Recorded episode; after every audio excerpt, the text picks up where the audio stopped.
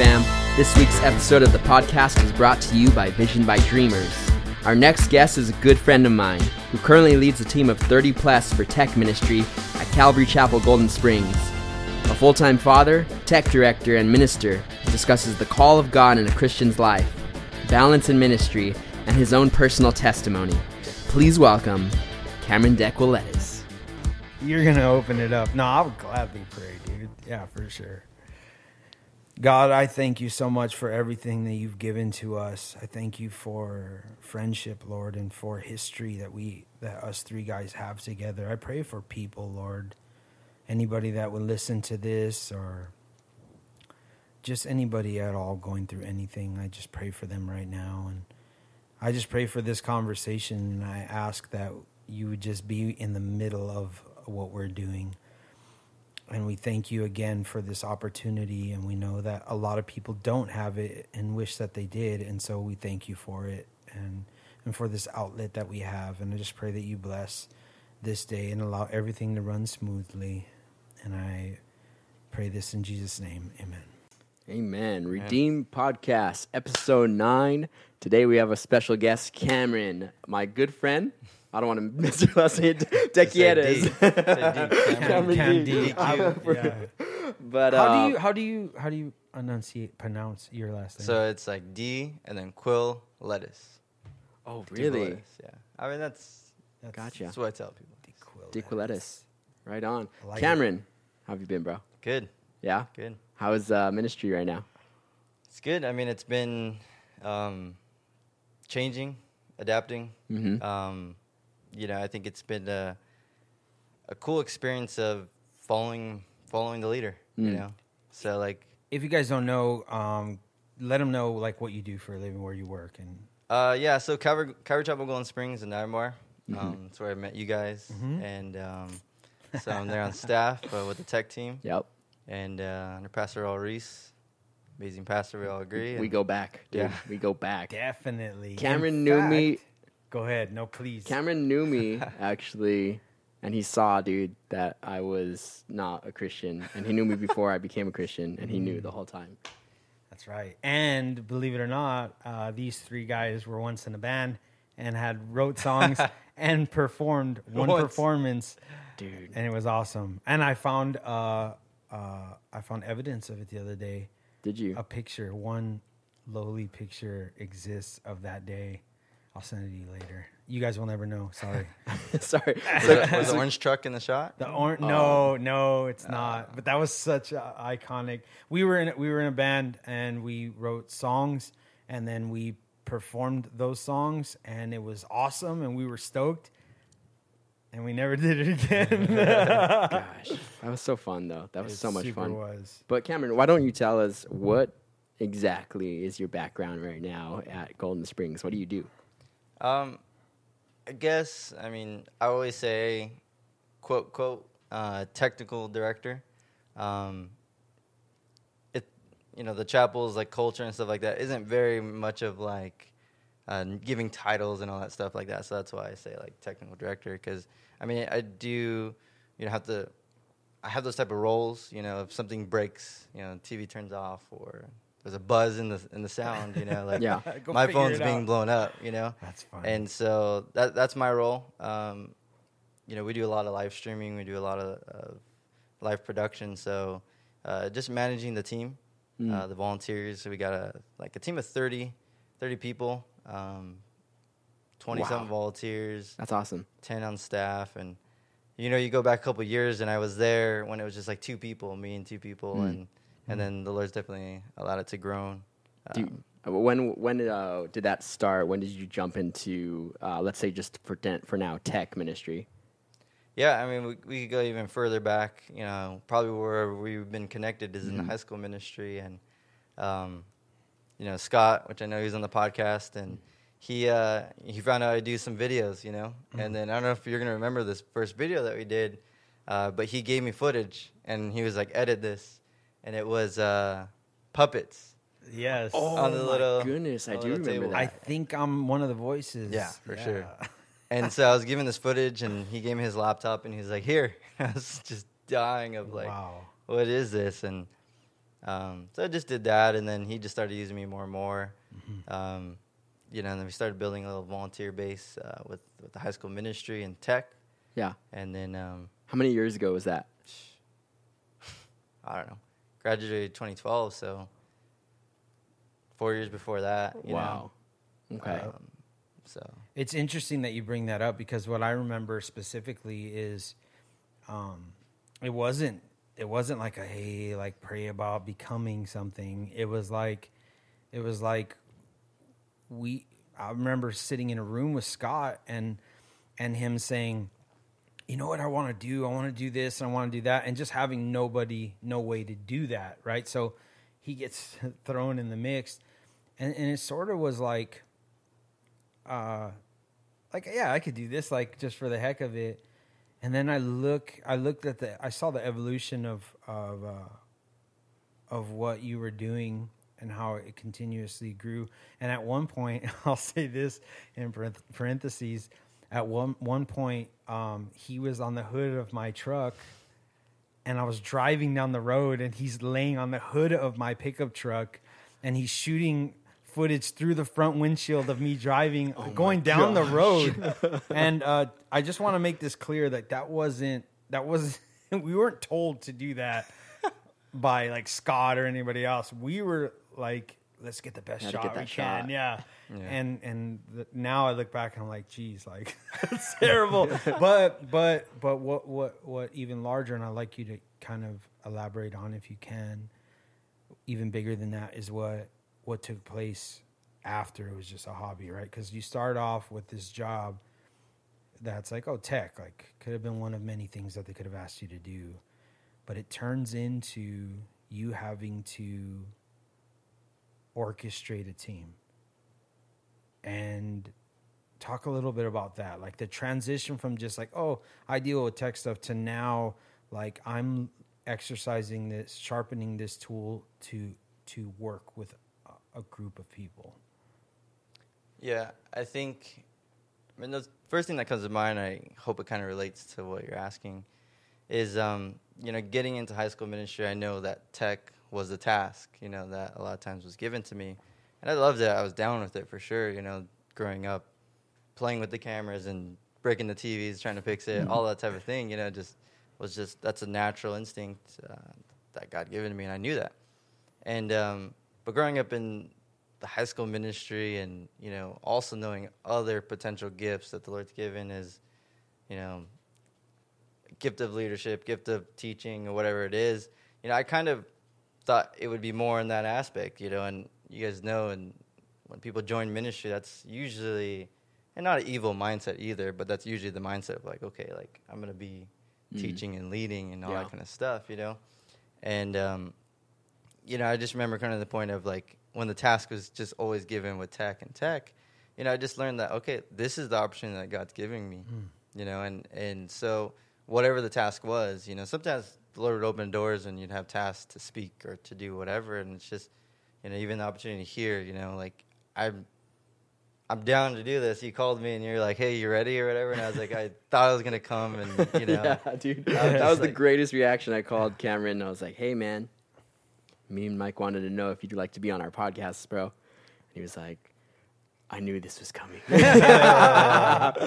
so great. I love it. Yeah, and it's just something that like I was like, okay, I, I feel like they're gonna ask me, and and I, I don't want to. I'm not like, hey, like, get me on the show, you know, just because um, I just rather be sitting where Max is right now too, you know, and just taking care of that. But um, shout out, right? Shout out to Max. Yeah.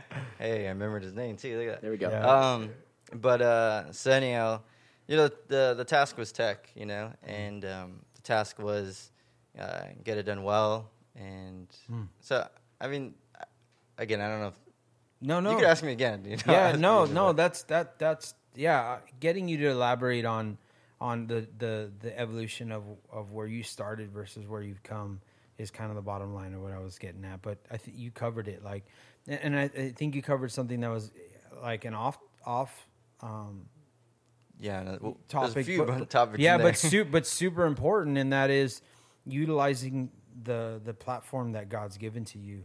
And I know that that's something that I see a lot of people struggle with, like, especially when it comes to their calling. They're like, oh, I, I they, they see somebody doing something and they think, I'd like to do that. But they don't realize that there's a whole backstory that led that person to that place. And you can only utilize the platform that God's given you. Hmm. And I think that more people would be, would benefit more if they simply utilize to their best ability the platform that God's given them instead of sidestepping the platform that God's given them in the name of trying to accomplish something that they Yeah. want to do, you know? So, getting to like cameras, um, one of the things that uh, you see on a lens is a, a zoom lens, right? You can zoom in and zoom out. Um, you know, that used to be like the biggest thing. Like people want, you want to get a, a lens that you can zoom in and out, have the options or whatever. But uh, when I started diving in and growing, uh, doing a couple weddings and stuff like that, as I was learning and seeing what other people were doing, they're they're saying get a prime lens, which is no zoom in or out. It's just fixed, right? And so coming back to what you're saying is that's what allows you to get a little bit more creative when you when you set that limitation. And you're kind of talking about the aspect of like what has God given you and do the best with you ha- with what mm-hmm. you have, you know. When you're given a, a camera with a fixed 35, you're going to do the absolute best with that 35, you know, and staying within that, you know, kind of range. And so again, I kind of went a lot of places there too, yeah, but no, that's good. but like with the call, you know, you're saying a cool point where it's just like a lot of people like are trying to go here, but like realize that you don't need to go there. Mm. Like God literally has you here, so do what you have here. You know, mm. like don't stress about what's gonna be over here, like at all. Mm. full circle. I remember Cameron speaking of your growth, your transition, uh, just being right there. You asking me to come alongside you as you led this small group of guys, and that for me was a huge deal at the time because I had stopped teaching for a period of time just because I, I felt like I had a Bible study at my house, and then uh, I closed that because I felt the Lord was telling me to close it, and then uh, and this was back again, uh, maybe six years ago, seven years ago, and um, for closing for good reasons, moving forward and seeing what God had for me, and I wanted to take a time of just kind of like waiting on the Lord, seeing where He had me to go, and you and uh, and Scott, they you guys really kind of were encouraged me. You guys encouraged me, and I remember seeing you as that guy who was. It didn't matter that guys were older than you, same age, whatever style they had, you would go up there and you teach. And I know that that has led you to lead, which is awesome. I'm not trying to blow you up. Um, stay humble. Sure.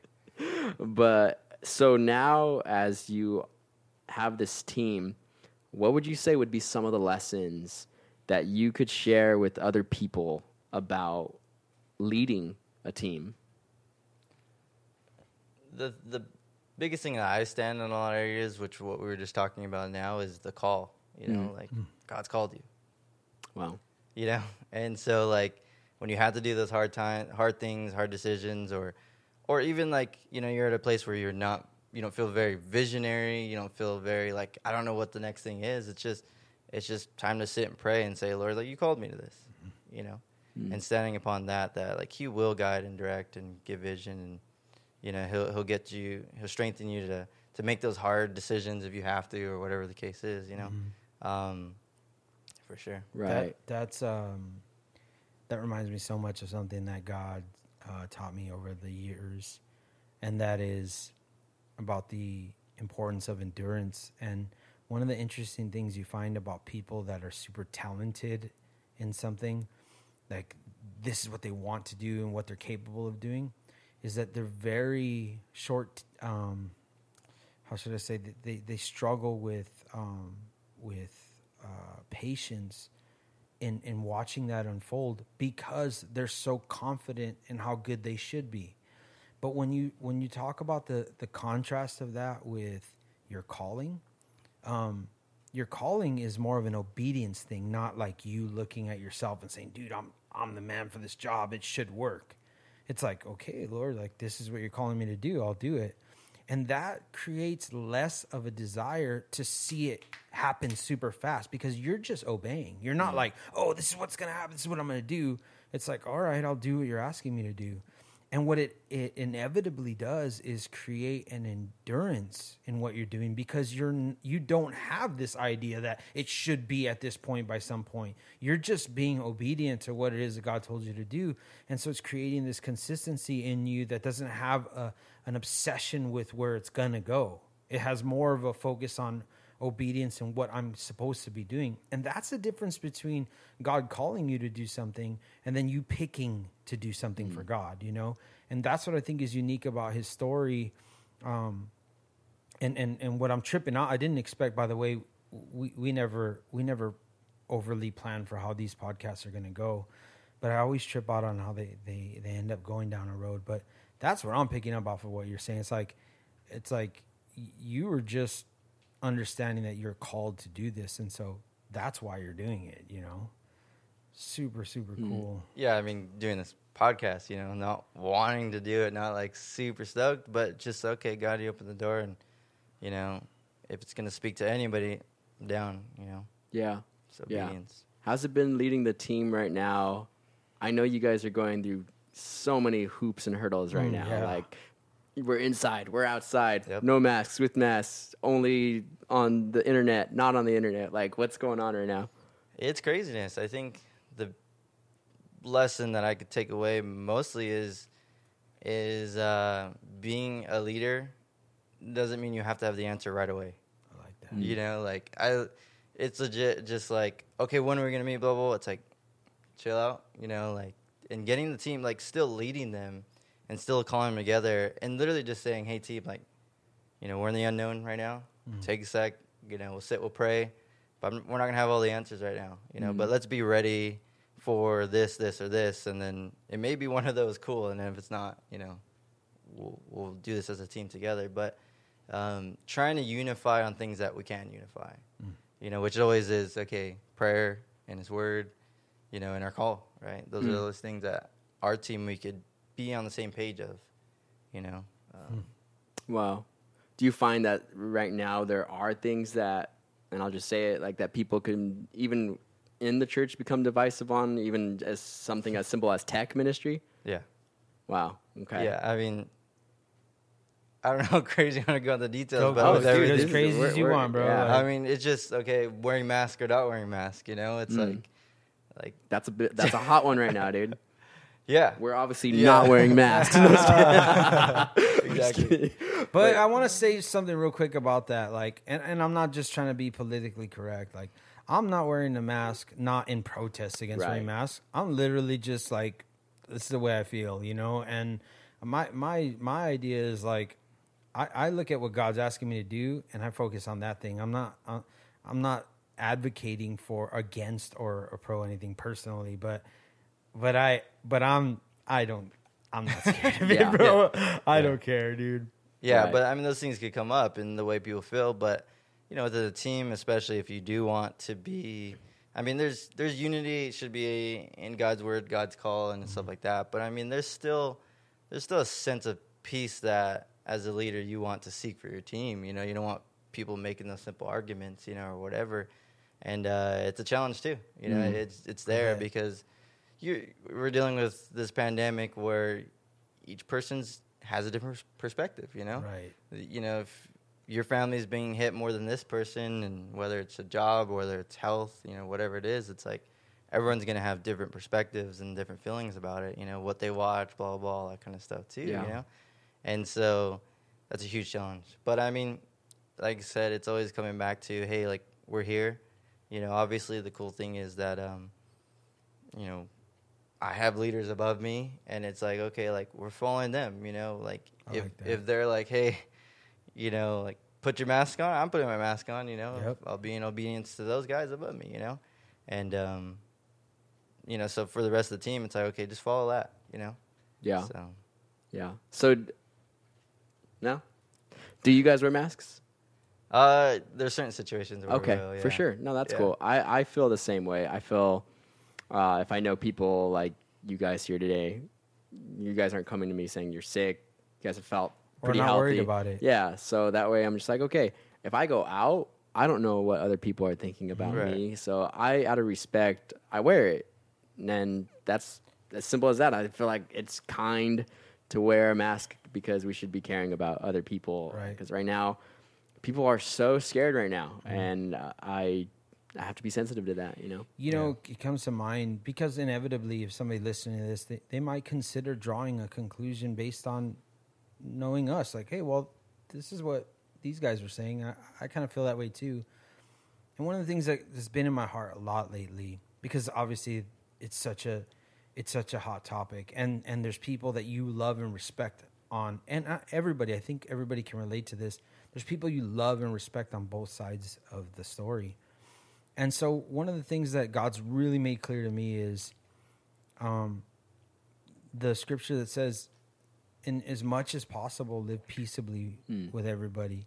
Like I'll go way over what my own conviction is for other people. And sometimes I think that Christians in the name of of freedom or in the name of like, oh, I trust the Lord, I'm not afraid, you know, I it's God's in control. In the name of that, they trample over, you know, living peaceably with people. Yeah. And so if you know, like like you said earlier, like you said, if I go somewhere and I sense Cameron when he walked up, he had a mask in his pocket. He still does have it in his pocket mm-hmm. right now, and that's the same thing too. I, I stepping foot inside your house, it's always like even shaking his dad's hand. I come from, you always shake the man of the house's hand, you know, but but I I, I have to assess the situation and, and see what pick up what vibe we're on. So, but that that that's one thing. It's another thing to be a leader, right? So, I just want to say, like, we'll be praying for you because I just just in you conversating with it briefly, it's like, dang, there there can be people that are divisive, like Mm-hmm.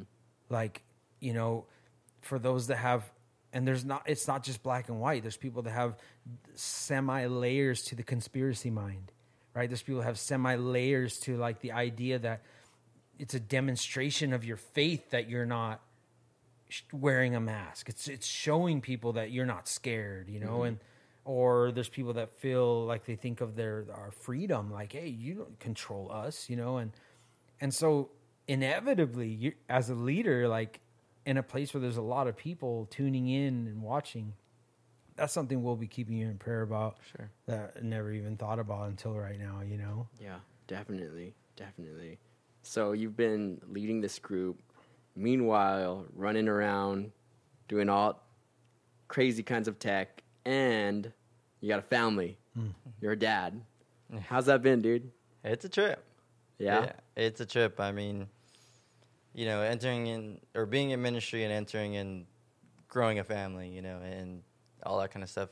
You always hear all these, you know, lessons and applications of ministry here, family here, and blah blah, you know, and and it all definitely like like when things hit, you're like, wait, what was I supposed to do? Like, family come first, and, you know, what I mean, like, you know, but it just, you know, it just is, it's part of the call too, you know, like I always stand upon that. It's like, you know, the family needs me, I- I'm there, you know, um, if the ministry needs me, I'm there. Like, it's just, uh, well, no, Pastor Dale one time, and this is what always sticks with me is, is God first. Everybody else needs to be able to flex, you know. Hmm. And so, like, Yep. sometimes ministry is going to be there, sometimes family is going to be there in second, sometimes whatever, you know. Um, you know, just things. Things are to be a balance, right? Mhm. Yeah. Um, there needs to be well communication, you know, with the family. There needs to be well communication with the ministry. You know, it, it's it's a lot, but it, it it's to be balanced, and you know, it definitely can feel overwhelming. But again, it's the call. You know, you, you we've been called to do this, so all right, we're gonna get through this. You know. Yeah, man, that's interesting. Just to hear you say it's continually, it's the call. It's the call. Mm-hmm. How do people know where God is calling them to? How did you discover that God was calling you to be involved in tech? Is that something that you had kind of saw gifts in your heart and were like, okay, I want, you know what, I'm, this is what I want to do, or was it? What was that like for you? I think I'll start off with saying that uh, you know God doesn't work in cookie cutter ways. You know, it definitely like okay, this story, you know, you're gonna have a different story. We're all gonna have different stories, and you know, it's not one to apply to like my life, with my calling you know, for people out there. Mhm. And so, but with me, you know, knowing I was calling, was called was, I was there. You know, Yeah. I was there. Like God literally brought me, you know, there to church and, you know, had Scott say this and then had them to say that. And it just, the story is just, you know, if you look, if you look at your past, you look at his story, right? You see Mhm. what God has designed in your life. And so just literally just step by step and seeing God um, continue to work, you know, and just knowing like, okay, like God, you brought me here. You brought me here. Okay. Yeah. You brought me here. Yeah, because the interesting thing about you, Cameron, is your full time ministry.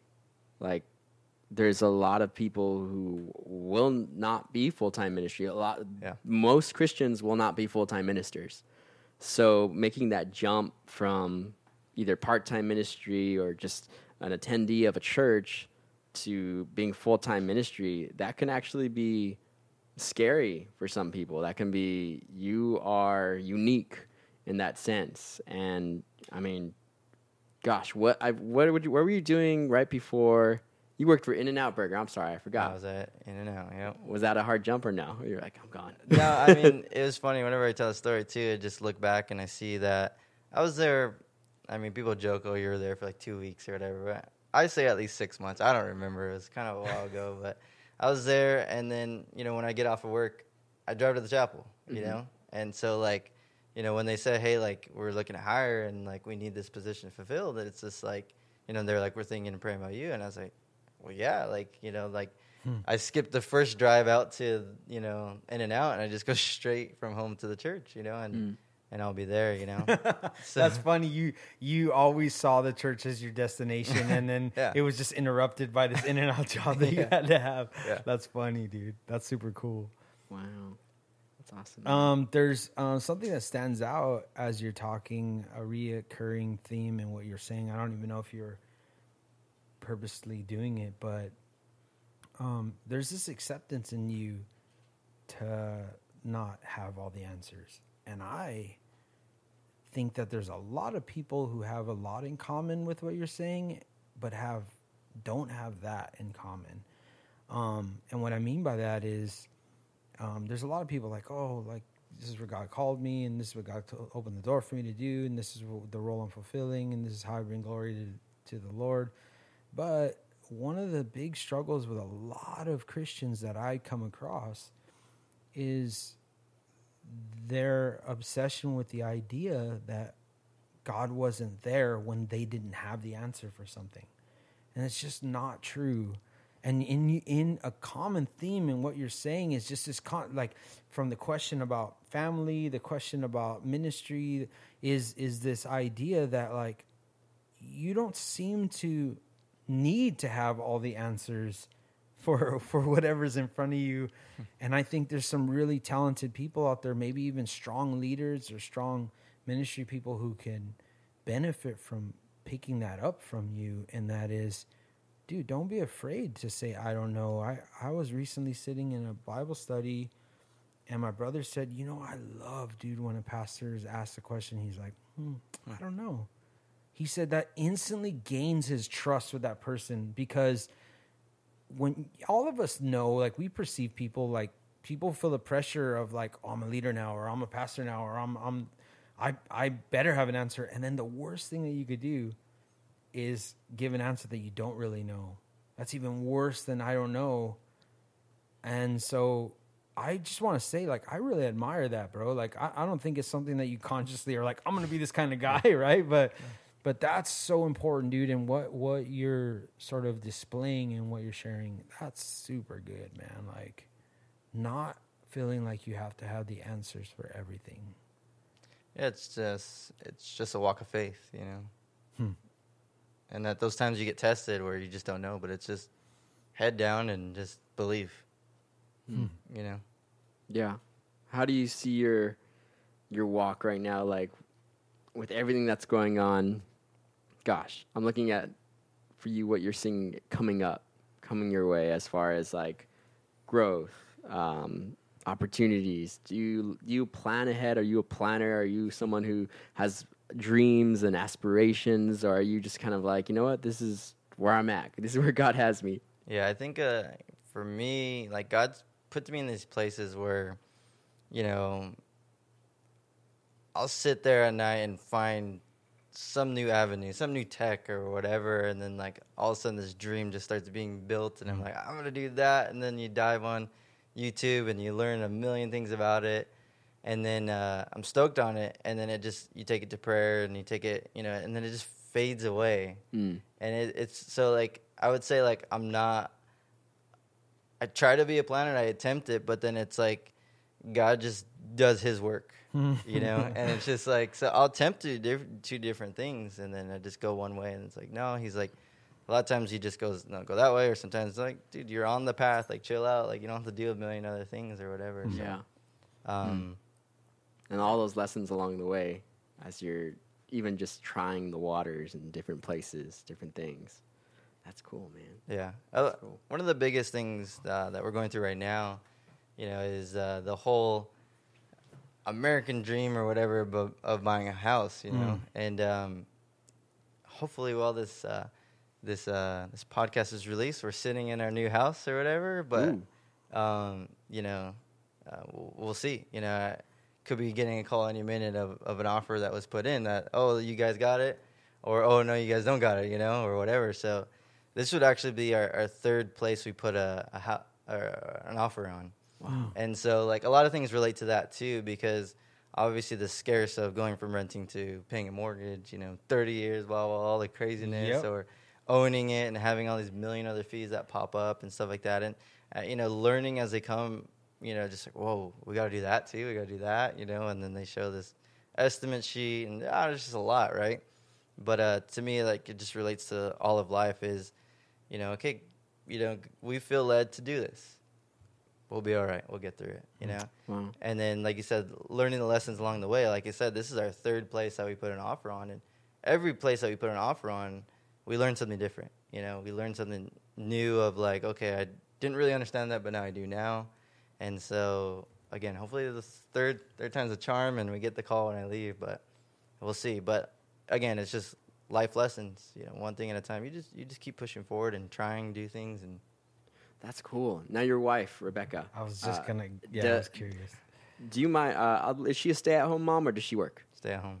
Okay, so you are, as she's That's taking care of the kids. That's impressive, I know. You're gonna get a house right now on on ministry wages. hey, listen, I'm sorry. I know you're No, in no, no, middle no, of a go ahead, question. ahead. That's just super triggers a thought, a curious, natural curiosity. How much, like, Do you make? No, just kidding.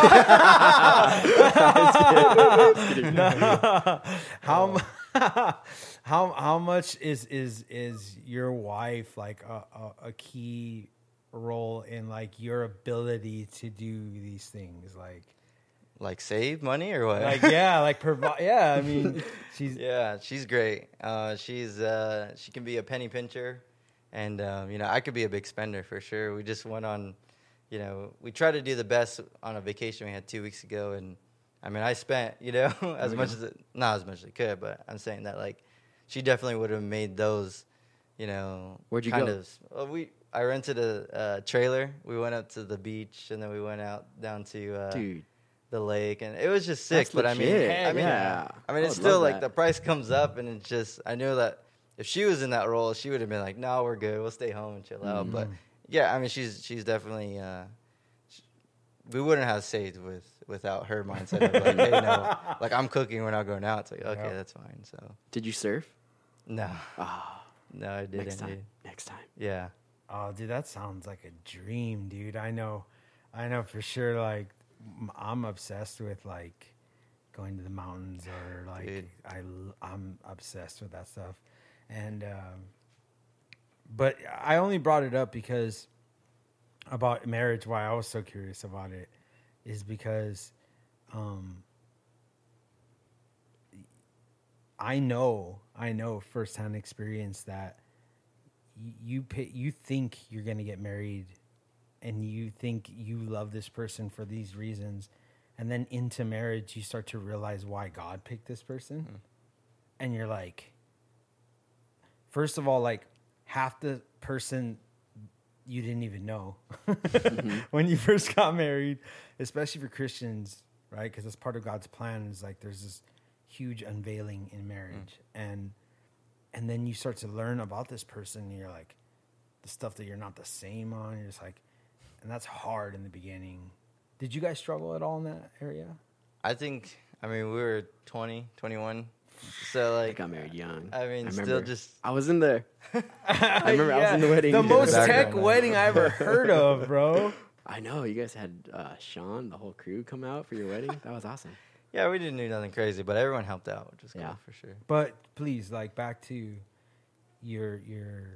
Did you guys struggle at all in the beginning? Like, I mean, obviously, the you know struggles as in like, um, you know, two people, two people living with each other, you know, and, and those crazy things. But I think that uh, I look back and like we, we're young and we still are, and I feel like we're still growing and developing and just learning of ourselves. I, I feel like you know, but we were able to just grow together in a lot of areas. I ask because um, I, I hope it's encouraging to some people out there. Like, I know my story is not one that was super easy. Like, and sometimes you hear like Christians say, like, "Oh, you if you do it in the Lord, like you'll just see like how easy it is." And and like I was like, "Dang, it wasn't easy for me." But I, I I honestly see like the change that God's done in my life because of all these things He did know about. He isn't caught off guard, and um, and so I'm looking at you and I'm like, dang, like you. I know that ministry does not pay a lot. I know that, and as well it shouldn't because there's a lot of misconceptions out there that like, oh, people are in the church and they're just getting all this money from people, and you'll see a place like Golden Springs that there's a lot of people that go and donate there, but they're not abusing the money that God provides there. I mean, you get paid fair, but you get paid. It's not like, right? But to be able to get a house and to have your wife be a stay at home mom, that's something that people would say, the world would say, is impossible on one income. Hmm. And you're talking about people who are probably making a lot more even than you are. And yet they're the ones saying it's impossible. And so they're making their wives go and get another job or they're like no or their kids are being raised by babysitters or and i'm not against these things by the way. I'm, I'm giving you the extreme example of what can possibly be negative about it but there's certain cases where people are doing the best they can with that scenario. I understand that and i respect that but i'm looking at your situation. I'm just like dude that's a trip. Like that's a living testament. Like if you're putting in for a house right now you're young you got married super young your wife stay at home and you're doing ministry and yet god's providing for you to be able to get in the house potentially Yeah. which by the way before you leave we'll pray for that dude. Thank you, thank you. And, and I will definitely say, just throw it out there, it is a little condo. It is a little two bedroom type of thing. But I mean, I, I know exactly what you're saying. Is you know, if, if we showed the normal person like our budget, and just be like, why you don't spend nothing, you know? Yeah. And it just we're just living within the means of just okay, this is what God's given to us, you know. And um, you know, I mean, I'll even throw out there too that uh, um, I'm doing what I can. I mean, I do Postmates as well, you know, on the weekends and stuff like that. Oh, and, sick. and I'll just make it, not make it work as in striving, but just like, okay, Yeah. God, you give me an opportunity. Like, I'm, you know, I'm going to do some Postmates, you know, on the side and just, there's a hustle involved Yeah, it's not just like- exactly. yeah it's the sacrifice, it's the, the cost of ministry, it's the cost of the call again, you know? Mm. Um, Hmm. so, That's crazy. That's so. Then when when you when you're you're married, and then all of a sudden, did you guys want to have a kid? Was it like, hey, we want to have kids now, or is that? Did you guys plan for that? yeah, I mean, um, it gets a little heavy. I mean, just like literally when I think back a little bit, um, we did go through two miscarriages. I and, didn't know that. And uh, yeah, when those that I think that was like year two, maybe three, and um, that was when we were like, okay, hoping for kids, you know, Mm. and then so that's when we started trying, and then you know we we did lose two, and then you know when we just kept trying, you know, it was just like okay, Lord, like we just felt led to keep trying, and then Is that is that like a a trial for the faith, or like going through that? Yeah, I mean, legit. Like even just it's Even thinking about yeah, it. yeah, it's crazy, um, for sure. Hmm. And your little girl, what's her name? Adeline, Adeline. yeah, That's a beautiful name. man. Adeline Hope. Hmm. Mm. Hope. It's crazy how, yeah. That's cool, man. And how old is she? She's one uh, in two months almost. Oh my goodness. Yeah, so- That's awesome, bro. yeah, she's growing fast for sure. It's cool. How is, how is it being a dad? It's a trip, you know. Hmm. Again, that whole aspect of like, you know, okay, being put as technical director. Okay, you're the leader over these, you know, um, over these volunteers and these people, but you know, you're leading, you're leading adults, you're leading kids, you know. But you, you know, now it's leading a, a, a human being that's just growing, you know, before your eyes. It's just like, well, I have to lead you, you know, and and so it, it's it's definitely a trip because. Um, I love just to sit back and watch. You know, Mhm. her like it's insane. It's insane to see the the design that God has Mm-hmm. uh, of a human. You know, little human. Were you more like when it when you were taking the baby home? Were you like Mm. more scared, shocked, or were you more like, dude, like this is like your joy, like you were super happy, or were you scared, dude? Um, it was more on the shocked side of it. It was on- more on the wow, this is insane. Like Mhm. you know, um, yeah, for sure. Right on, dude. Okay. Did you I- feel connection with your baby instantly, or I Or- think um, with our with the experience of labor and how crazy that is, my goodness, dude. right? Um, ours was crazy timing as far as um, man. I want to say we checked in the hospital. It was, I mean, we were in there for a day and a half or something, you know. And then she was born at eleven twenty, you know, at night. And so like, she comes out, and you're just, it's insane that this little baby just came out, you know, Wow. and and so, but it's still like, okay, I legit went the day and a half, and of course, Becca had a lot worse, you know. but but like, I mean, That's always funny to see. a guy. It was so crazy, and you're just thinking, Yeah. in your mind, "You did nothing, you idiot." Yep. Oh. And so she had a lot worse and everything, but like there's that day and a half where we checked in, we just there was no sleep, you know. Mm. So that was insane, you know. So the experience of of just being sleep deprived, but then having like the responsibility of like, okay, I gotta take care of them. It, it's just it's insane. So I think that's why like it's more just shock. There was no time to be scared, you know. There's no time to like.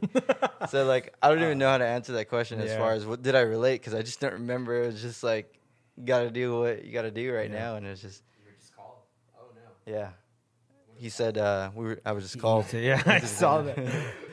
And this is where it gets super uh, um, a convenience that we have that we're gonna edit this video, huh, dude? Dude, earlier, just by the by the way, maybe this will make it into the video anyways. While we're doing this interview, I got a cramp in the back of my leg, like in the back of my leg. Right now? Did you see it happen? And yeah, right now. You, like not right right now. It was like it was like 20 minutes ago, and I was like. And I had to freaking deal with a cramp in in the middle of this interview. Super wild. Is it hard doing this? no, No. once you get going, it's cool. Yeah. I I like it. Not as sorry as you're gonna be, dude. It's the end of the podcast. It's all right. Everyone tuned out already.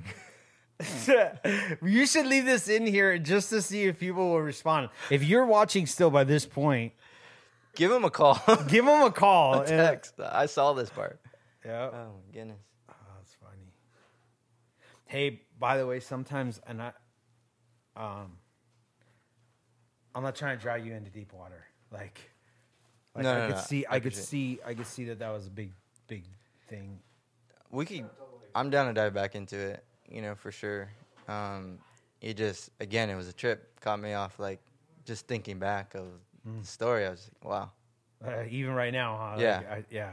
it to me it's it's that is something so heavy that it's not that i'm afraid to go into it but i want to respect it you know i don't want to like just say, "Oh, that was nothing," you know, and, and not to not to like glorify like, "Oh, we made it through it," you know, or anything like that. But it's just like, you know, I know that people that go through that, it's, it's insane, and That that's crazy. Um, and I hope I hope you keep uh, this part of the conversation with you in your mind, even. But um, one of the things that God taught me big time, dude, when I lost my mom, was um, He allowed me to experience that in the most difficult way. It wasn't. I hear Christians testify sometimes about like oh, it's crazy, you know, when you know the promises of God, like, or it's just trippy, like, you know, the Lord really just, like, death doesn't have a sting anymore, you know, and and not for me, dude. Like for me, like, it was crushing, bro. Like so crushing that I was like, I felt like I was done, bro. Like so, I, I was like, and the way that I found out something about God that I didn't know before was by it being that hard.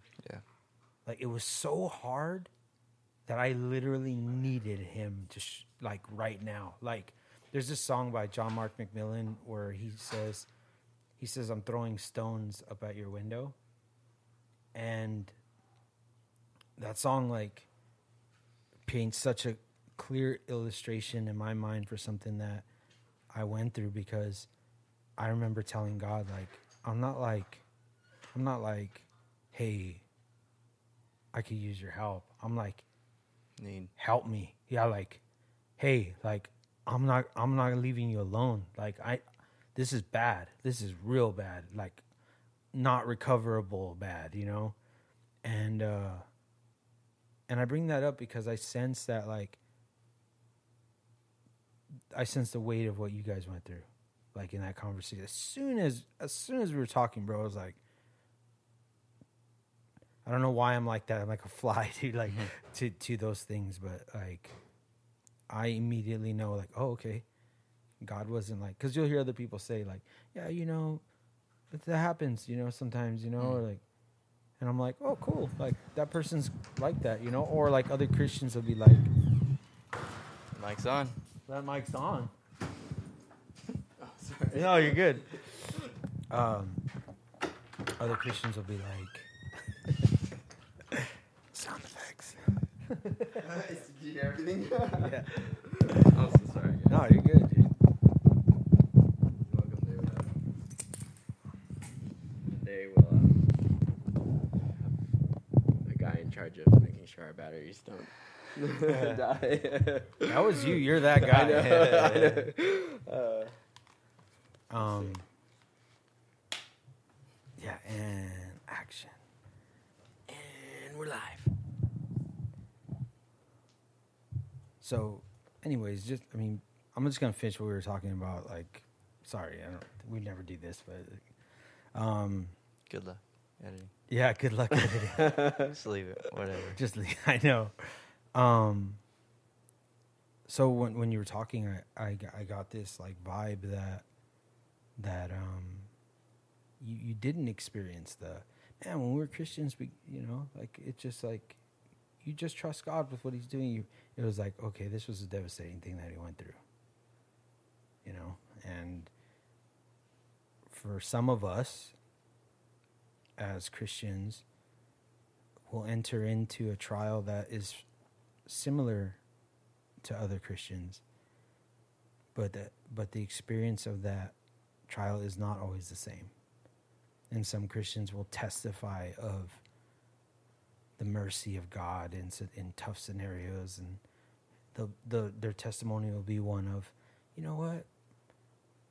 It really wasn't as bad as it seems. You know, the Lord was just so good to us, and we went through what other people go through that's devastating and the lord helped us but i know for me dude that hasn't that wasn't the story it was like devastating things and then and then experiencing god in a way that i otherwise would not have experienced him and it's it seems to me like that's closer to like what you guys went through when you lost Yeah. uh, Is that correct? Yeah, for sure. I mean, just to say it again is, you know, it's it's not that like I don't want to talk about it because it's too heavy because it it is heavy. I mean, this is definitely one of the heavier parts of this part of this podcast right now, at least. And uh, but it's just out of respect towards it, out of like, man, it it was heavy, you know, and so that's why it, it's harder to talk about because it's just want to respect it, and it just it was a crazy time, you know, and you know, it just it's insane to be in a place of like what you were talking about right now of of not like I need you, God, I need you, you know, and um, I need you to carry me through this. Uh, like this is absolute end. Like this is absolute like. I don't know where to go from here. I don't know what to do from here. Like this is insane, just too real, too scary. Mm. Didn't think this would ever happen to me. Didn't think this would ever. Th- this shouldn't happen to anybody. You know, and, and so it just it's crazy. That, that's that's um, and the only reason I elaborate on it, dude, is because I I, I inevitably know, dude, that someone listening Yeah. is uh has like this closet situation where it's like so bad that to bring it up in the Christian conversation is to just display negative feelings. You know, like there's people that are harboring something that they're like, as soon as that conversation comes up, their reaction, their natural reaction is, yeah, what about that, God? Mm. You know, like, and and and they're carrying those things. And, and the only reason why I feel it's super important to bring that up is because you're not alone. You're not alone. Like, we are not exempt as Christians from situations that feel earth shattering, that feel like, like you said, dude, like this shouldn't happen to people. And I don't know if there's anybody who, who who's dealing with that, but you, I will just say this: like you, you are you're not not alone. Like, and it, it the reason why it feels like that is because it's not something that people should have to go through. Mm. And but here's what I know is I know that in the argument of whether or not God lead made things happen, which I don't have answers for. I have this that I know to be true, and that is that God was with me in the darkest times of my life. And it, and and you can, if you call on the Lord, experience the Lord with you in the darkest times. I don't have answers for how you get there and how the Lord is a part of. I don't have answers for that. But I know this. I know in the darkest, scariest points of my life, like I called on him he showed up. Mm. And so I just couldn't I just couldn't gloss over that, bro. I could I could I just, you know. Well, you bring up an in- interesting point that I maybe I'll ask both of you guys. Do you think it's easy for you guys because this is how I feel for me to fall into the trap that God is going to make what you're doing successful? Is it easy for you guys to do that? Do you feel like, well, this God's got me, and it's gonna well because He does. Mm. That's that's the thing is God is always with you. But do you guys? Because I feel like sometimes like, well, okay, well, Lord, like I'm doing this for you, you know, so it's gonna work. It's gonna work, and things are gonna go good. Is that something that you guys struggle with, or is that just like, am I alone in that? I got something for this, but please go first, dude. I mean, a couple things comes to mind for sure. Is is and I'm not trying to find the answer or whatever, but for me, when that comes up, it's like, okay, well, what am I measuring, right? Mm. Am I measuring numbers, views, blah blah blah blah, success as in financial success or whatever, you know? And so like that always takes me back to like, no, I should be measuring this. I'm gonna say it again, but by my obedience, by my call, you know, am I being completely obedient to everything that He's calling me to be part of, you know? And so I mean, not Mm. that I'm saying the same answer for a lot of it's good. things, It's but because it's that's what brings important, me back. and and because it's an answer that people need to cling on to with a number of things that they don't have answers for. Mm. But dude, I, I'll tell you, I wrestled with that question for years, bro. Like the success of what I'm doing, and I'll tell you what, dude, it was a long, a long lesson for me. Probably didn't need to be, but maybe I'm hard headed, or maybe I kept going back to what I was trying to do in the first place. And so the Lord had to be patient with me and keep going, but it was a long one for me to learn that. And I'm still learning it, but I see what He's showing me. And that is, we measure success by what we think He's doing. But you don't know what He's turning you into and and I, I'm gonna date myself, but it's like it's like the Karate Kid, dude.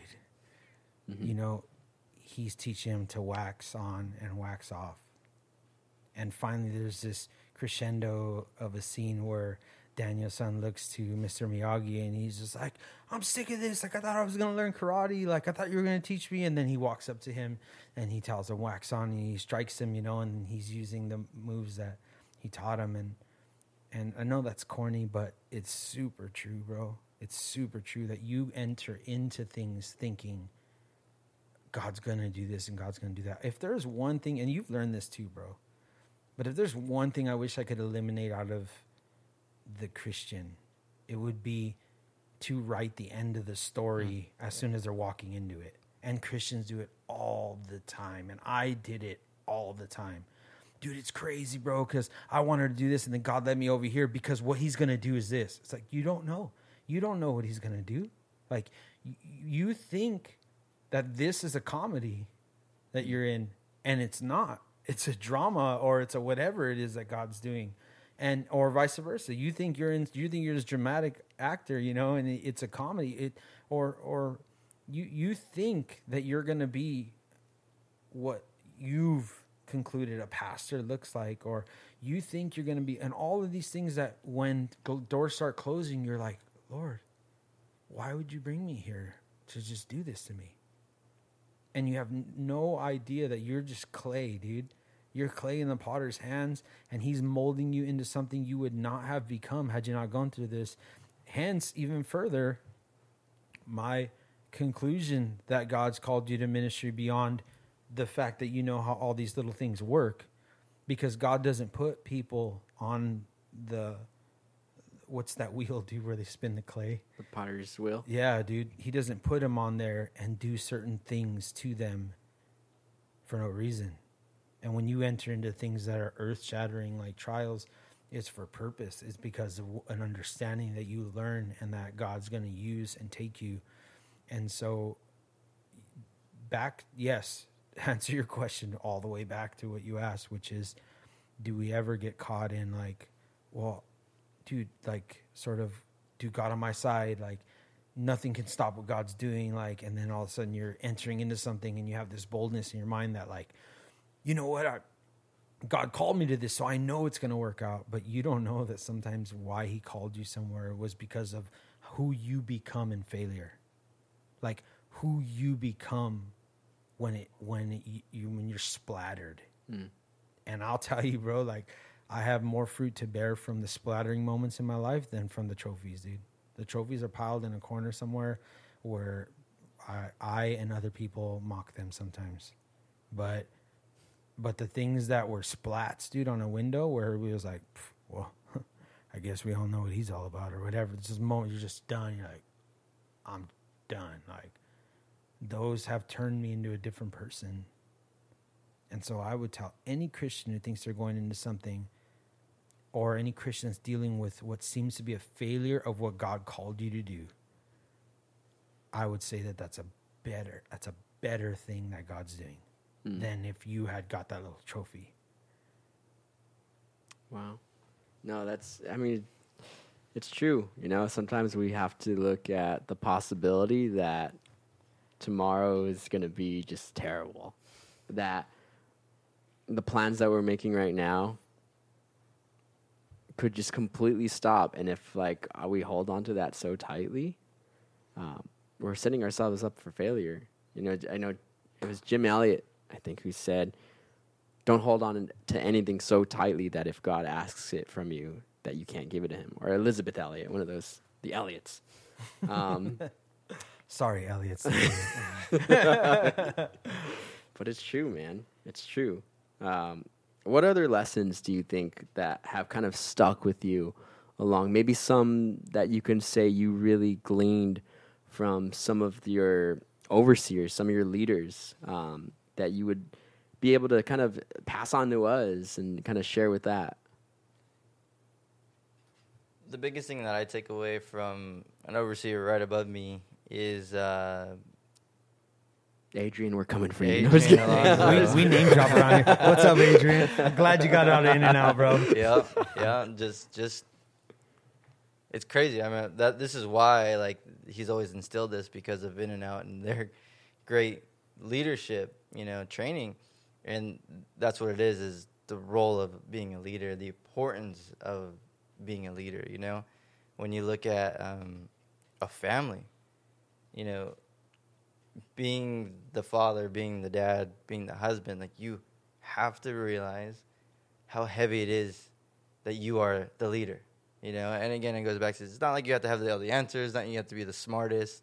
You know, a lot of times, especially during this time of trying to figure out how to get a place and stuff like that, I'm just I'll do the research and stuff like that. But a lot of times, like you know, Becca will understand something a little bit better, and that's mm. fine. You know, and it's like, and it's not like I have to have the all the answers and understanding, but the side of being the leader, hmm. you know, and you know, again, doesn't have to be meaning like I have to make all the decisions and stuff like that, you know, but it's Or have all the answers. yeah, exactly, you know, but being the leader is super important, and just taking that role of, hey, like you know, let's communicate, let's talk, let's just be on the same page. Leading them to Christ, of course, is the most important thing. Hmm. Is it easy for you to connect with your your your team? Is is it a challenge for you, uh, maybe socially, um, or do you, do you find that you are just get energy off of kind of being surrounded by people? How how's that work for you? Mm, I'm curious too. Hmm. So socially, I'm pretty awkward. No. I mean, Which is very cool, actually. That's one of the things I love about you, Cameron. Yeah, I mean, and that's something that like I've seen just, you know, allowing to be able to hang out with you at times. I'm like, okay, I know I'm a little awkward, I know I'm a little bit weird, but it's just just be who you are, whatever.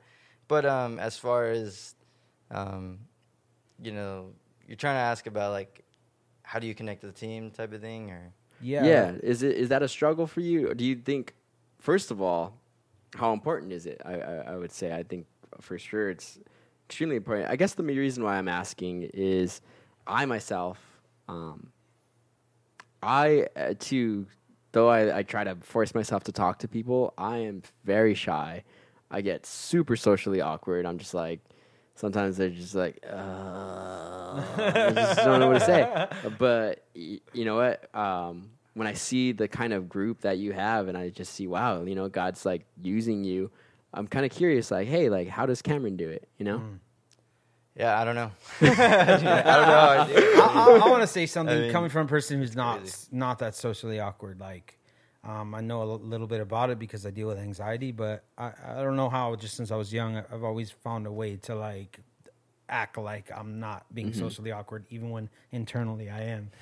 But I think our generation, like you, the, or even more so, the generation right below you guys, they already saw that you can take a class that teaches you how to connect with people. They already saw that there's like a proper way. Like, you know, you think of like the stuff that people are still actually applying. Like, you know, if you wear this color, it actually has is known to make people feel more intimidated. Or if you wear this color, then it makes you feel more warm. Or like your your generation and younger has heard that vomit so much that they can see it coming. Like when a manager says to you, hey, how you doing today? I like your shirt. That's really cool. Hey, I wanted to tell you, you really messed up the other day, and you got to fix that. You know what I mean? But I'm glad you're on our team. I really like you. Have a good day. Like if you can't see that that is the compliment, and then and then the direct what you need to do, and then finish with the compliment tactic then you're blind, right? So mm-hmm. your generation knows that, and what's I feel like what God's doing, and what I trip out on watching both you guys, because I'm aware, by the way, of both you having a semi-social awkwardness. Oh, you are? is is I think that people are over not realness, and and when you're looking, I think this is a case of God using. No, I think this is a case of of His strength made perfect in our weakness and that God takes a person who's just willing and he's like, yeah, uh, I know the the socially social geniuses are lined up over here for me to pick out of this suitcase over here, this bucket of a huge line of socially aware, like great thinker, mm-hmm. talker, communicators, no awkwardness, and God's just like, yeah, nah, like let me let me get somebody who just is gonna say, I don't know, dude. God God's called me, and I'm just gonna do what God called me to do. Yeah, like Cam did a second ago. like, like Cam has done the entire podcast. Uh, you got your title of the podcast. I don't know. I, don't, I I don't know, just obeying God, I guess. Uh, That's cool. But let, let me ask you this then. Uh, do you think it's important that you do have a connection with your group? Yeah, you know, the side of being cool with each other, being at peace with each other type of thing. Yeah, like you need to have some type of connection for sure. And um, man, you were hitting on a couple key points that to just reiterate that a little bit because I want to hear a little bit more. about what? Which part? Social- Go ahead. Just like all that you're saying right now is just so legit, you know, about like the genuineness. No, yeah. Well, well, because okay, so eh, one of the things that older guys than me, myself, a lot of us are asking right now, right? Clearly, this is a new movement that God's doing because mm-hmm. He doesn't allow things like this, what's happening with COVID nineteen and the social distancing. All He doesn't allow. God's in control, right? So He doesn't allow things to happen without Him having a plan. And one of the things that He's consistently done with the changing of the times is He's utilized that to raise up His people, His who He has in store. Remember in the Old Testament it said, "But there's nobody left," and like, "Oh, I have people." Like mm-hmm. God's like always been like, "I have my people." And if there's one thing that I would encourage older guys to to be on board with, and young guys to not see it as a, a hurdle or like a, a reason why they can't do it, and that is um, formulas. You know, like this is what works, this is what you need to do, and this is how it's going to. Because God wants to do something new, and He's raising up people for what He wants to do, and the next generation is not going to be able to, on some sort of graph, point out why it's going to work. It's going to take one thing, and that is people trusting God and people being honest. Like my brother said to me the other day, and we mentioned it earlier in the podcast. He said, Brother, something amazing about when a pastor who's super smart says, I don't know. And the reason why is because he said, I instantly feel like I could trust that person more. Hmm. Right. And so that's to the genuineness. Don't lose it. As you start getting better at something, just be honest. Just be just be honest. I'm almost tempted, like er, like with this podcast, right? Like we we had the mic go out and like, but see, there's something about honest, like real, like this is what happened. Like this I is feel like now I have to keep it. Yeah. I'm sorry, you can edit that out. No, you don't have to. I mean, I'm late. just saying. I'm just saying. Like it's it's one of those things, bro, where people look and see, like, dude, this is real. Uh, For me, that's what a pastor needs. He needs people to be able to trust him. And the only way he's going to gain trust is not by regurgitating more scriptures and proving that he's better at the speaking, you know, seat. It's going to be because people are looking like, I believe this guy. He's telling the truth, dude. He's being 100% honest from what he is and what he isn't. And that's what I believe God wants to do, wants to use. So there's two things that like I take away from that, and it can apply to the question of relating to or gathering a team together and let's go. Is uh, genuineness you hit on that big, but is uh, your passion. You know, when you are passionate about the task at hand, you know God's giving you vision, and you're passionate because you want to see it through. You know, there will be people that follow. You know, because they see that genuineness of your passion, and they just people want to help. You know, people want to be part of the work. You know, But I mean, I know at times that there's times when it's just one or two people, and it could uh, that's another thing that could be discouraging or whatever, you know. But it's just put your head down and and, and be passionate about what what you're doing. Mm. I just realized how terrible of me to bring on like the best tech guy in the world and my batteries go out. I like, I think God did. I think. God did that on purpose. Like, oh, let's just That make was so. sick. That's cool. a little bit of humble pie. dude. Yeah, Humble that's pie, good, dude. man. Humility, man. Humility. Um, gosh, is that is that something, Cameron, that you have been learning as a leader? Um, is that something that you I could say that you know? While that'd be wrong for you to be like, oh yeah, God's always made me such a humble man. but how- what are some of the lessons? I think because humility, when you're if you're gonna be a leader, you gotta be humble. You have to be humble. So how how do you maintain that? Inadequacy. Huh? yeah, just not knowing. um, yeah, humility. I think, you know, obviously, being prideful is one thing. Being very confident in like I got this, I could do this, and you know that's another. To me, that that question is always like one in my mind that like I remember always like oh you know I mean this is like before. Right now, I'm definitely blessed to be close by Raul a lot stuff stuff like that, and always I throw these questions. But I remember one of the first times I got to sit with him, I wanted to ask him this question I've always had. And I always want smart people. Maybe you can answer it anyway. no, please. Keep going. Uh, about the the question of confidence and pride. Hmm. You know, Mm. because how can you be confident? You know, to to perform or not to perform, but to to do the call that you're called to be, but um, not be too prideful. You know, and it's literally the simplicity of the balance of standing on what ground. Are you standing on your own ground and be like, I got this, no problem? Because then that's pride and you know your fall. You know, or is it I'm standing on no, like God's calling me. Like, Yeah. You definitely got Yeah. the title of the message or the Yeah. podcast, but you know the calling. Uh, I don't know God's called me. Sorry. Go ahead. yeah. um, But uh, humility, Yeah. humility, understanding that's the key. It's the key to, to God working. God will not work in your pride. You Mm. know, yep. God will not use you. He just it's because it's it glorify you. God wants the glory and the honor. You know, so just knowing that I, I need to remain humble in this. I need to, you know, allow God to get the glory and not me touch it. You know, is what keeps you, you humbled. I think, and Mm. knowing too that humility with humility, there's gonna there's it's gonna come is being flexible and being adaptable. You know, and those two things, if if, you want to be flexible and adaptable, you got to remain in humility. Mm. You know.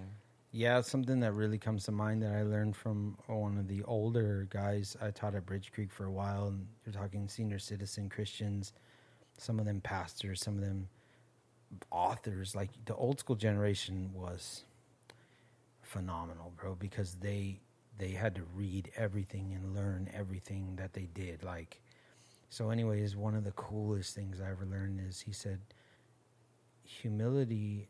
What did he? I want to make sure I don't butcher this. The way humility and confidence, those two intersect only in the right way when your eyes are on the Lord. Because here's the reason why. If your eyes are on yourself, you will see what you're good at and you will elevate that. You will see what you're not good at and you will hide hmm. that. But when your eyes, that's with your eyes on yourself. So that leads for a person like, oh, I got this, or I, and then how pride sneaks into confidence, right? But when your eyes are on the Lord, two things are always, always happening. You're aware of how big He is, and in contrast, you're aware of how small you are. And so when your eyes are on the Lord, you see how capable He is, and you and you know that you dedicate yourself to the training of your craft. So whatever God's called you to do, I would say this is a, a rebuke or an encouragement to any person: don't be lazy with your calling. If you're a teacher, if you're an artist, if you're a musician, if you're be dedicated to it fully, right? But that's not where you're going to draw your confidence. That's obedience because the because God calls us to dedicate ourselves, right? And and so the next thing is instead of it turning in arrogance that you're like craft honing this craft and getting good at it, instead of it turning in arrogance, you in the light of God see how how flawed you are. You know what you're not. You can't it's like being married. Like you can stand there and a bunch of people are like, wow, but the woman in the back of the room knows who you are. Hmm. And when you're looking at the Lord, you know what you're not. You're like, dude, I'm I'm nothing. I know what I am, dude. And so then you you, you it, it chops down your pride. Like, oh, I got you. I'm I'm trash, but I've dedicated myself to what God's called me to do, and I'm going to move forward in my confidence in who He is because I see who He is, and I see what I'm not, and so there's no room for pride in the scenario. And I would say to a man who is prideful because he's like, hey, that's what sneaks up on athletes, right? They're like, hey, bro, people say I'm um, cocky, but I'm just confident. You know what I'm saying? Like, no, you're cocky, and the reason why is because your eyes are on your capabilities, and they're not in contrast to anything greater. You're only contrasting yourself to the people that you think are terrible at it, mm-hmm. and so you you've concluded that you're good at something. But the reality is, if you look at yourself in contrast to the Lord, you're trash Yeah. you're super small and so then all of a sudden the, the talents that he's allowed you to have they turn into your dedication unto him and, and you just doing it for him right and and so that is how god's shown me like dude no matter how good you get at something in the light of the lord you know you're not and so you're like man i'm, no, I'm nobody but you go hard for your preparation you're like dude I, if god's called me to do this i'm gonna be the i'm gonna go for it like as hard as i can you know Hmm. You brought up two things I wanted to ask Cameron uh, artistry and talent.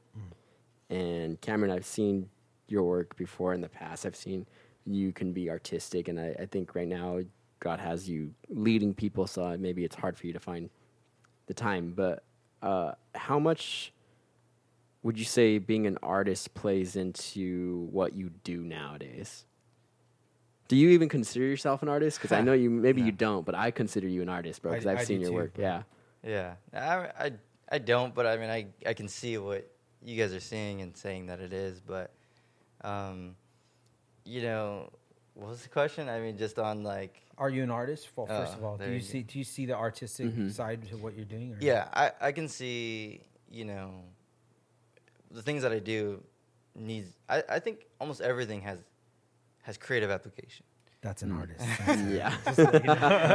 yeah, you know, and one of the things that within our ministry, you know, it's called Tech Ministry, CCGS Tech or whatever, and we always hit that there's two main things. I get, I'm sorry, we always hit there's three main things. Obviously, there's the spiritual side of it. You know, it's a ministry, it's service unto people, um, and then there's the technical side of it. There's a task of pushing this button, pushing that button, but then there's definitely a creative side of it too. You know, when when you're picking the shots, the angles, the height of it, and all that kind of stuff. You know, there's different reasons behind it and stuff like that. And and um, yeah, so I think everything everything I do definitely relates to trying to be creative in different aspects for sure. Is there any desire you have, um, or any like sort of you're praying about it, opportunities um, for you to more, f- you know, flex those uh, artistic like abilities? Are you like, man, I would love to like do a little. Well, yeah, I mean, whenever you see this like amazing short film, you're just like, oh, okay, come on, we could do this, and or I mean, when you, when especially right now, there's bunch of hot topics, you know, that you can easily be passionate about and write a short film, and it'd be amazing and legit, and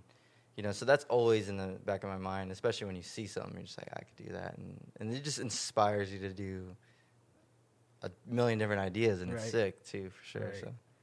Was video your passion? Was that something that you think kind of was your springboard into tech? Was video? For sure. Gotcha. And that still that still lingers with you. Like, you yeah, like that. yeah. I still have to do like some projects. Actually, right now, like it's uh, I've noticed you know doing the family trips and stuff like that. That like photography, you know, Mm. is like Same, just, bro. It's just sick to just to be able to capture a photo. You know, So true. video has become so much of work that Mm. like photo is just relaxing and you know being able to um, take a shot over and over but do something different it just that that that alone is just like man i want to see how this photo is going to look next year or whatever you know it's just like Yep. Yep. creativity. One thing, because I knew you were going to talk about creativity, I'll throw this out there. I, we have a lot of meetings where I have to pull the team together, and we're- we're gonna oh we're gonna get ready for a campaign. We're gonna get ready for an event, whatever, you know. And uh, with the boss above me, Adrian, always trying to push. You know, he actually had this saying from In-N-Out. He always reminds us is, "It's can I," and I guess they used to tell it at corporate world all the time. It's C A N I, and it was constant and never-ending improvement. And so like that, I would legit try to apply to everything.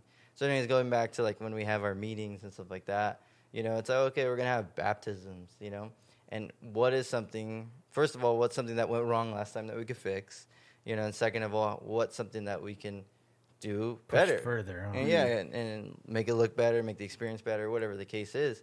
And so I stole this from somebody on YouTube or whatever. I won't do this every time our meeting, but I'll, I'll do it every now and then, and I'll I'll go to the whiteboard, and obviously a whiteboard. Weirdly, I, I love whiteboards. You know, Mhm. just it's blank. It's like, okay, cool. Let's start. Let's map things out or whatever. And so a lot of times I'll go to the corner and then I'll draw the box, right? And it's like, okay, simple thing is, okay, let's think outside the box or whatever, you know. And I know it sounds cheesy, but you at know, yeah, not at all. Yeah. And so the first step that I'll tell the team is let's let's actually write what are the things in the box. And so, you know, we got to answer is things inside the box are safe. Things things inside the box work. We've done blah blah all that kind of stuff. You know, but like I always challenge the team is like let's get creative. Let's think outside the box. Dang, But- I wish I worked for you, bro. it's pretty fun at times, at least. Uh, but yeah, so write what's safe. You know, we, we write, okay, we've done this, we've done this, done this. And then once we over, that's usually done pretty fast. You know, okay, let's think outside the box. And there's another thing that somebody taught me a while ago, and I just, I love it. I always go back to it, is especially within the ministry, is uh, pretend like you have a magic wand. You know, and what, what would you do? Mm. You know, like, and that, that's just part of being visionary, right? Like, Mm. I mean, Solid. within the tech ministry, like we have the sanctuary, we have the fellowship hall, we have outside high school room, junior high. We have all these rooms that we have tech in, you know. And it's like, I just sit there and write lists of like, you know, if I had a magic wand, what I, well, what would I do in this room? What would I do in this room? What would I do in this room? And so, I mean, that's I'm sharing a lot of stuff, but it goes back to that's the side of my job where I try to get creative and I try to push things forward and just again think outside the box. Something that's not safe, you know, especially with the Lord is, you know, the sky's the limit, Mm. you know, and so just get crazy and just be open to thought. That that's the side of creativity that I just I get excited about for sure. That you're exciting me right now talking about that, dude. I just love that stuff. A think tank for Yeah. the Lord Yeah, all day long, bro. yeah. Yeah, and then you're multifaceted, not only in creativity, artistry, just in tech, but gosh, you were playing the cajon, and then you went on to, to drums. Right, you were a drummer for a band, right? yeah. That was I was just trying such, to be more like Sal when a grew Oh up. That's all. gosh, no, dude, not at all, man, not at all. He's a pastor. He's a musician. Oh gosh, let's just. Um, we had an awesome time when we were doing music. Um, and we would make these crazy songs. A lot of people don't know about this. In the high school room, we met r- religiously every week, dedicated hours of practice. And Cameron was there, Mike, Nicholas Hernandez, Jay, Shout out Jay. shout out to Jay. And we would create these songs. I don't even know how it started. I remember we got the pastors at the church mad because we were really loud in the high school room on the weekdays. We had some key people say we could do it, and then a bunch of people who wish we didn't. exactly. And we worked hard. And I remember we came up with these songs that were like super cool that we loved. And we practiced those songs. Like maybe there's like three songs that we practiced really hard that were like we had tiled in. And then right before we did this show at, uh, it was an outreach for the Whosoevers at, I think, Montclair or Claremont High School we had to come up with like two more songs. And I don't know if you guys remember, we met in the, the music room and just on the fly in like three hours, we created, or Two maybe four, songs. we created two more songs. We stared there. And then we went and did the show with that. I remember just this feeling of like, this is the beginning. Like this is the this Yeah, is the I remember that springboard into like God's gonna we're gonna use this. Yeah, like God, we're gonna like do shows. Like God's gonna use this dude. and we did a, an amazing show, and then never met again to do music ever. Dude. It was so awesome. I know the word epic gets thrown around too much that I'm starting to stimulate a gag reflex in me. but, But, it was epic. it was so awesome because we, we just the, the teachers didn't know what to say no to. So I drove my truck up onto the campus, right?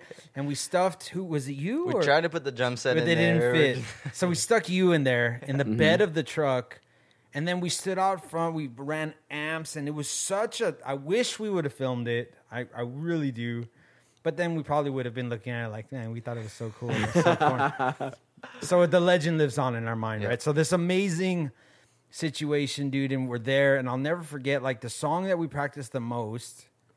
Probably got the least amount of reaction. I never said. Uh, Well, but I know that at the end, like we had like a hip hop song snuck in there, mm-hmm. and I was rapping, and it always, you know, rap always gets people like to kind of like, oh, what's going on over here?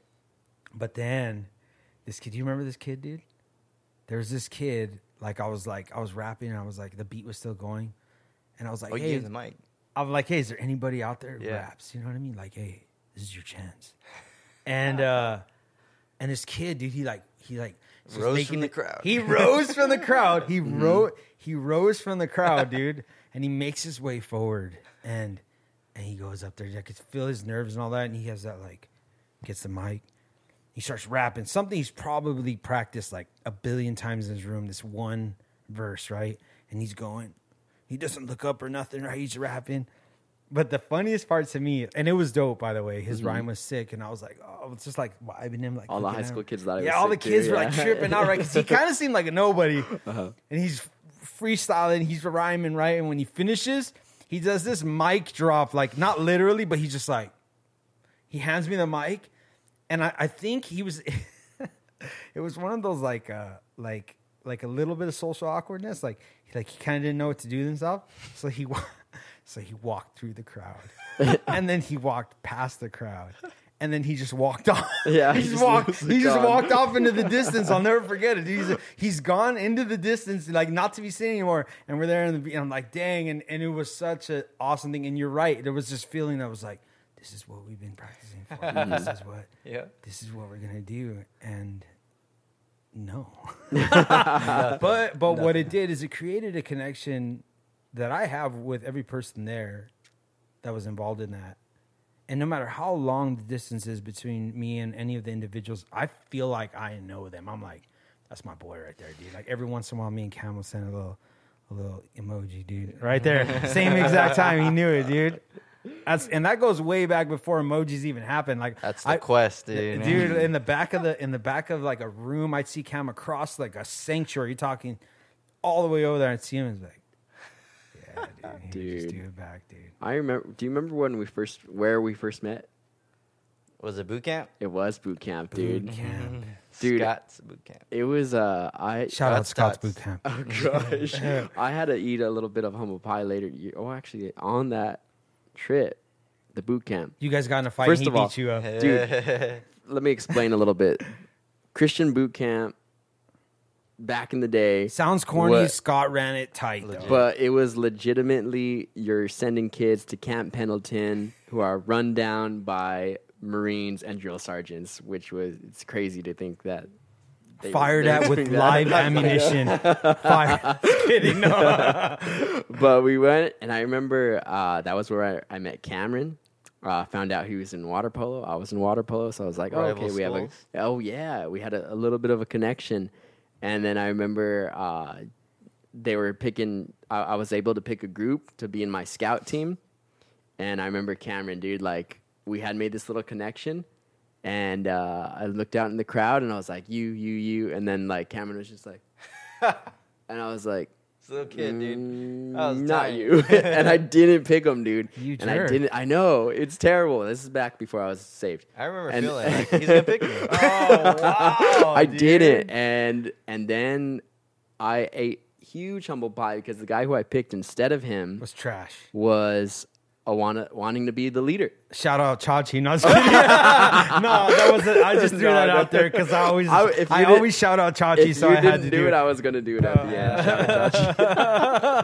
It wasn't Chachi that he's Oh talking about, by the way. But the guy who I picked on ended up just fighting with me throughout everything, and the team that he went on won first place, place. dude. and I just was like, dude. So that was when we first met, and I remember just being like, okay, Cameron's a cool guy, and uh, having that immediate connection of like, w- once I became saved, um, knowing that Cameron had seen what I was like before, and then his kindness towards me once I started to, you know, try to really walk. I'll never forget that. Of you were just like, hey man, like encouraging me, being a, basically a brother for me. I remember you being there.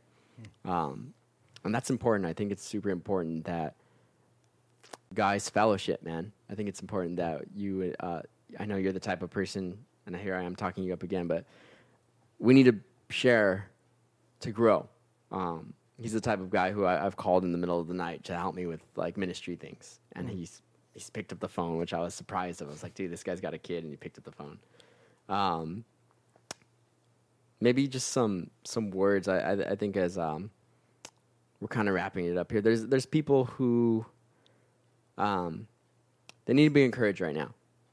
Uh, there, there's a lot, I think, uh, of scared people, a lot of people who are hurting, whether they're part of ministry or whether they're not part of ministry, Cameron. And I know you're a guy who is led by the Holy Spirit. And I think one of the themes that you constantly bring up is uh, when it's the Spirit and when it's just you, when you're letting God take over control and when it's just you. Um, so being this leader and I say this with all respect, um, knowing you're a humble man. Um, what would you say to people right now in this season that we're in, as right now min- ministries like uncertain? What would you encourage people in um, to, to be doing, looking forward to, uh, maybe involved with ministry? How would you encourage people?